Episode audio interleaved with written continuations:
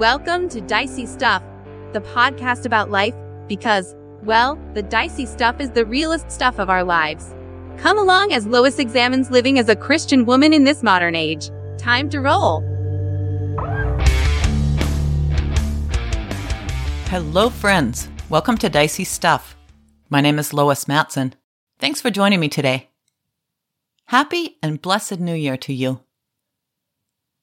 It's kind of amazing to think that 2021 is over and 2022 is on the brink. We're standing, looking ahead at a blank canvas of a new year, and we have no idea what's going to happen. We have no idea what our future holds. I've been thinking about weddings and funerals a lot, and I know some of you have been as well. A few weekends ago, there was a funeral and a wedding in our circles in the Apostolic Lutheran Federation the same weekend and not too far apart in location. So people had to kind of decide am I going to the funeral or am I going to the wedding? It's kind of interesting when you think about a wedding is planned so far ahead. Colors are chosen and dresses are chosen and songs are picked and a venue is chosen. We plan ahead for that. But a funeral comes on us, sometimes last minute. Some people have a little bit more notice. If they're ill, they may know that their days are drawing to a close. But even in that case, we don't really plan that far ahead for a funeral. But yet, looking at it from God's perspective, our funeral is planned. Our days are numbered. He knows the end before the beginning, the scripture says. And He's aware of every hair that falls from our heads. So he's aware if there's a disease, or he's aware if there's a car accident, in the same way that he's aware if there's a wedding in our future, or the birth of a child. And he cares for us in such a tender, tender way, even in our suffering and pain at the time of loss. He cares for us and sustains us. He keeps us and protects us. He gives us strength to withstand the suffering of this life, the illness, the death, the loss, whatever it is that we're facing, He knows it, He cares, and He provides for us in our need. First of all, He provides Jesus, which is our greatest need. He also provides other people who will help us. He provides His word through the mouths of His servants. He provides physically with food, with shelter, and then so many other things. When we ask God to give us our daily bread, when we pray, give us this day our daily bread, so many things are encompassed in that. We think of food, obviously, but in Luther's Catechism, he writes about all the different things that daily bread covers. In the Small Catechism, the question is asked what is meant by daily bread? And the answer is daily bread includes everything that has to do with the support and needs of the body, such as food, drink, clothing, shoes, house, home, land, animals, money, goods, a devout husband or wife, devout children, devout workers, devout and faithful rulers, good government, good weather, peace, health, self control, good reputation, good friends, faithful neighbors, and the like. Isn't it interesting that things like good friends and a good reputation, devout employees, faithful neighbors, shoes, animals, all of these things are included in daily bread, not just food. Even good government and good weather are covered when we say, Lord, give us this day our daily bread. As we stand on the brink of this new year and we look forward, some with hope, some with maybe some trepidation, some in the throes of grief, some in the joy of a new marriage, some on their honeymoon, some dealing with loss of home or loved ones.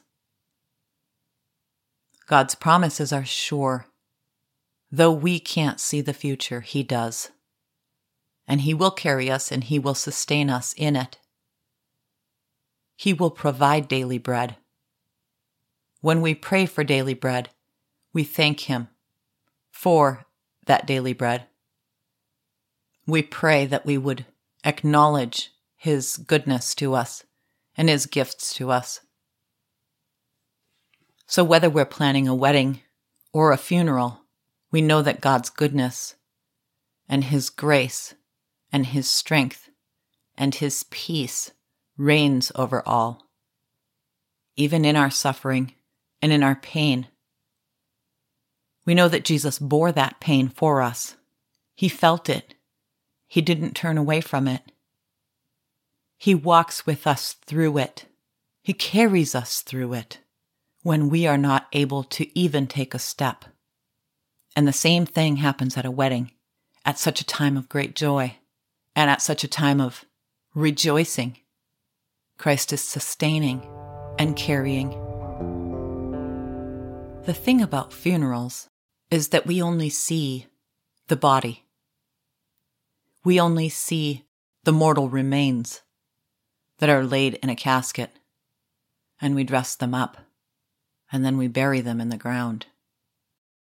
But if we could truly see, we would know that that body is only mortal remains. The part that is alive, that part is more alive than it has ever been. It's beholding the face of Jesus. That person is in the presence of Christ, in the throne room of heaven. Their body's not there, and their body will be there. Someday, when the grave is opened and they receive their new body. But just like sleep, there is no passage of time. Our eyes are closed in death and opened into life, a life that is immortal, a life that is beyond our comprehension, where there's no illness, where there's no pain, where there's not even any weeds no thorns and thistles. Where there's perfect peace, perfect joy, and perfect life abundantly given to us by Jesus, purchased for us by his death on the cross, where his blood was poured out for us, where his body was broken for us, where his side was pierced and the blood and the water poured out. But he rose to live forevermore. And in his death we die, and in his life we live. This old mortal coil will die, and it will be laid in the ground. When it's our time to go, we won't need a plan.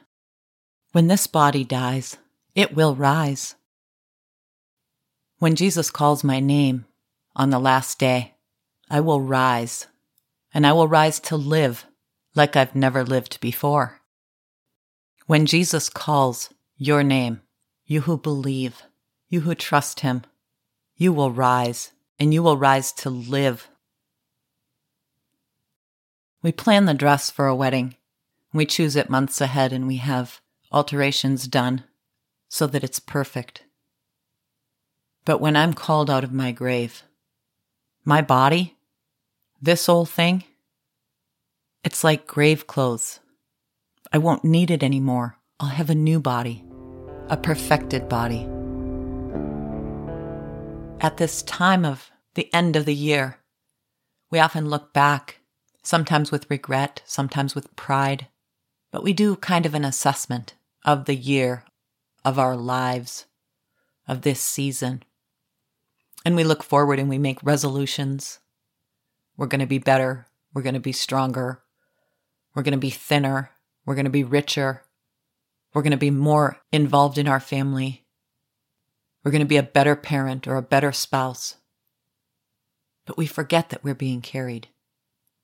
We forget that it's not about us and our works and our efforts and our struggles and our sorrows and our joys It's about Christ. It's about God's work done for us. But we live in the fellowship of his sufferings. We join in those sufferings, in our suffering. Paul writes to the Philippians in chapter 3, and he talks about being found in Christ and knowing Christ. He talks about knowing the power of Christ's resurrection and the fellowship of his sufferings and being joined with him in his death and his resurrection. Because of Jesus claiming us as his own, joining himself to us, taking on human flesh, and then joining with us personally through water and the word, uniting himself to us. Paul writes, he ends chapter 3 of Philippians. I'd like to read verses 20 and 21.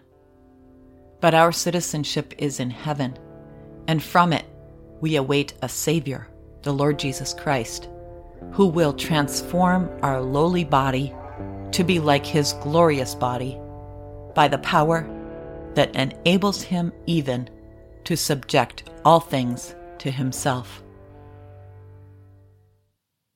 He will transform our lowly body at that resurrection to be like his glorious body. If we're in the grave, we will rise. If we're here on earth and alive, we will be caught up together with him in the clouds. And we will be changed in a twinkling of an eye. So at this end of year assessment, don't look at yourself or at your failures over the past year. Don't set goals that you expect to meet in the future year and which you will inevitably fail at again next year, just like you failed this year.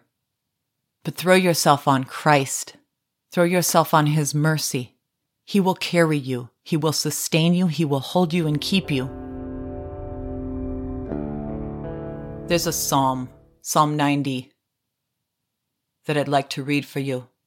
It's a prayer of Moses, the man of God.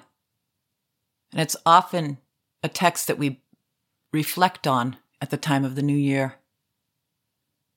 Isaac Watts wrote a song about it that I'll read for you later. This is Psalm 90. Lord, you have been our dwelling place in all generations. Before the mountains were brought forth, or ever you had formed the earth and the world. From everlasting to everlasting, you are God. You return man to dust and say, Return, O children of man. For a thousand years in your sight are but as yesterday when it is past, or as a watch in the night. You sweep them away as with a flood they are like a dream, like grass that is renewed in the morning. In the morning it flourishes and is renewed. In the evening it fades and withers. For we are brought to an end by your anger. By your wrath we are dismayed. You have set our iniquities before you, our secret sins in the light of your presence for all our days pass away under your wrath. We bring our years to an end like a sigh. The years of our life are 70, or even by reason of strength 80. Yet their span is but toil and trouble. They are soon gone and we fly away. Who considers the power of your anger and your wrath according to the fear of you? So teach us to number our days that we may get a heart of wisdom. Return, O Lord, how long? Have pity on your servants. Satisfy us in the morning with your steadfast love, that we may rejoice and be glad all our days. Make us glad for as many days as you have afflicted us, for as many years as we have seen evil. Let your work be shown to your servants. and your glorious power to their children. Let the favor of the Lord our God be upon us, and establish the work of our hands upon us. Yes, establish the work of our hands. We think that our lives are so substantial, but yet we are as grass. We grow up in the morning and we wither in the evening. And this is not to say we're inconsequential or unimportant. God has formed us. From the dust of the earth, He made Adam, and He breathed into him the breath of life. He created Adam in His own image. And in such a profound and beautiful way, Christ came to earth. God Himself becomes flesh to redeem His lost and hopeless children. The wrath of God was satisfied. We need not be dismayed. Christ took that wrath. He took that cup of God's wrath and he drained it to its very end. God has had pity on his children. He does satisfy us in the morning with his steadfast love so that we can rejoice and be glad all our days, knowing that this short and troublesome life is but a blink and then eternity will dawn. God has shown his strength and his arm, his power. His work is complete and full and finished in his Son, given for us. His favor rests on his children, so that when we rise, we will glorify and praise and give honor and thanks to Him properly with a tongue that can truly speak His praise. Because this tongue doesn't really know that language. It's something that we long to do, but we don't really know how. But it will happen. Thanks be to God. Because of Him and His faithfulness, it will happen we will attend, after our funeral, the wedding of the Lamb. And that wedding has no end. We, the bride of Christ, will see our bridegroom face to face. We will feast in that day. And just like a bride who laughs with joy when she sees her bridegroom, we will, we will rejoice. So look up his steadfast love satisfies our souls. And because of that, we can rejoice and be glad all our days, no matter what we're going through. Weddings, funerals, regrets, with bright hope for tomorrow, looking into 2022 with no fear, knowing that our Jesus carries us. He carried us through 2021, and He will carry us into 2022 we can rejoice, we can exult in His goodness in His mercy, His glorious power, His grace shown to us. Thanks for listening to Dicey Stuff these past months. I've really enjoyed the feedback that I've received, some of it in correction or asking for more clarification, much of it very encouraging. Thank you for your prayers your constant and continued prayers that this will be a ministry to the glory of God, that it will be a help to women, to mothers, to wives, to the people of God, that it will be a light to those who do not know Christ. I look forward to hearing from you, getting to know you better when you contact me. It's been a joy to dig into the Word together, to see the gems that God has for us, the hope the life that He gives us through His Word. I pray that you have a blessed new year and that you will rest in the goodness and the mercy of God for you, that you will hear His Word proclaimed. God's peace to you. May His peace reign in your heart, whether you've just gone through a wedding or a funeral or both. Talk to you next time. Oh, hey, DSPS.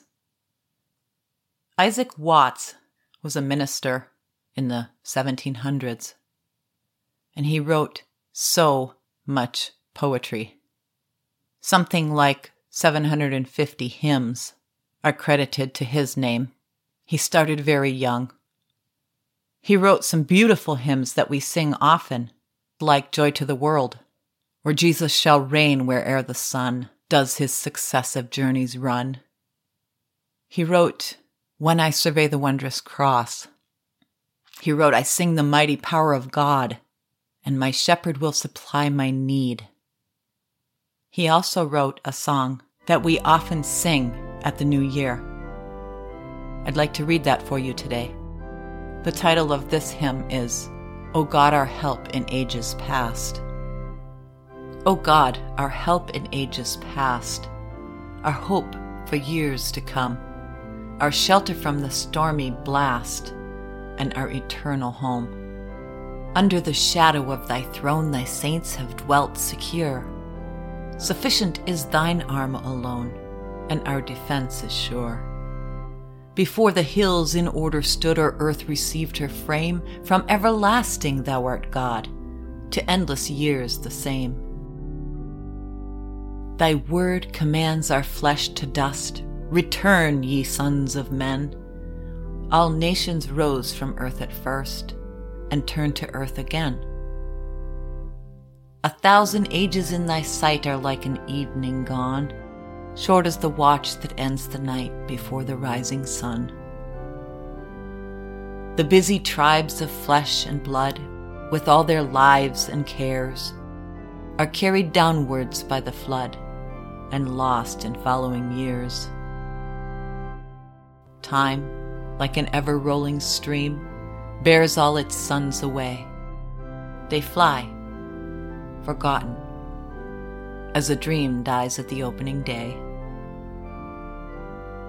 Like flowery fields, the nations stand pleased with the morning light. The flowers neath the mower's hand lie withering ere it's night. O God, our help in ages past, our hope for years to come. Be thou our guard while troubles last, and our eternal home.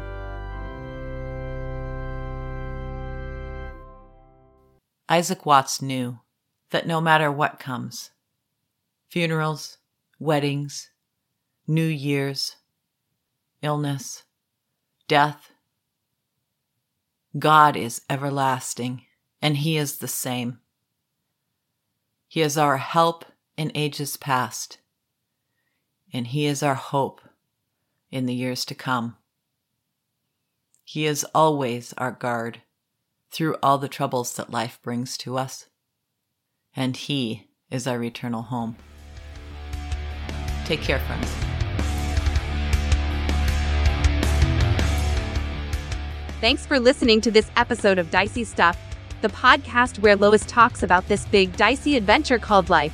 You're welcome to send your comments and feedback to diceystuffpodcast at gmail.com. Please, if you would, subscribe and share. Until next time, roll on, friends.